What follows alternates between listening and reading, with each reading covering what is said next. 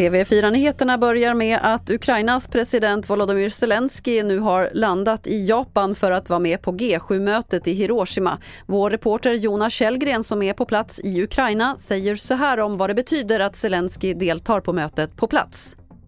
För det första betyder det att han får stöd ännu en gång från G7-ledarna, men kanske ännu viktigare, både Brasiliens ledare och Indiens ledare dessutom där och de kommer att hålla möten med Zelensky för första gången sedan den storskaliga invasionen började. Det här är två länder som säger att de är neutrala i den här konflikten. Om Zelensky kan dra över dem åtminstone lite på sin sida så skulle det ha en stor, stor betydelse.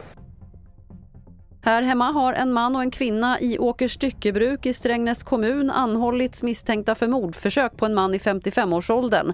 Polisen fick larm om bråk i en bostad sent igår kväll och när de kom dit hittade de en man med stickskador. Enligt polisen är de tre personerna bekanta med varandra. Orsaken till bråket är okänd.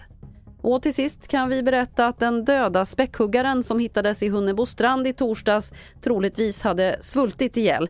Det visar en första undersökning. Späckhuggaren var gammal, mager och hade tom mage och nedslitna tänder och troligtvis hade den inte fått tag på tillräckligt med föda.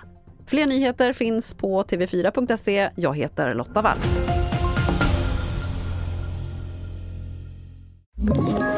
Ett poddtips från Podplay. I fallen jag aldrig glömmer djupdyker Hasse Aro i arbetet bakom några av Sveriges mest uppseendeväckande brottsutredningar. Går vi in med hemlig telefonavlyssning och, och då upplever vi att vi får en total förändring av hans beteende. Vad är det som händer nu? Vem är det som läcker?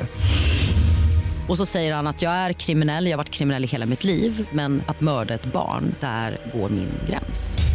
Nya säsongen av Fallen jag aldrig glömmer på Podplay.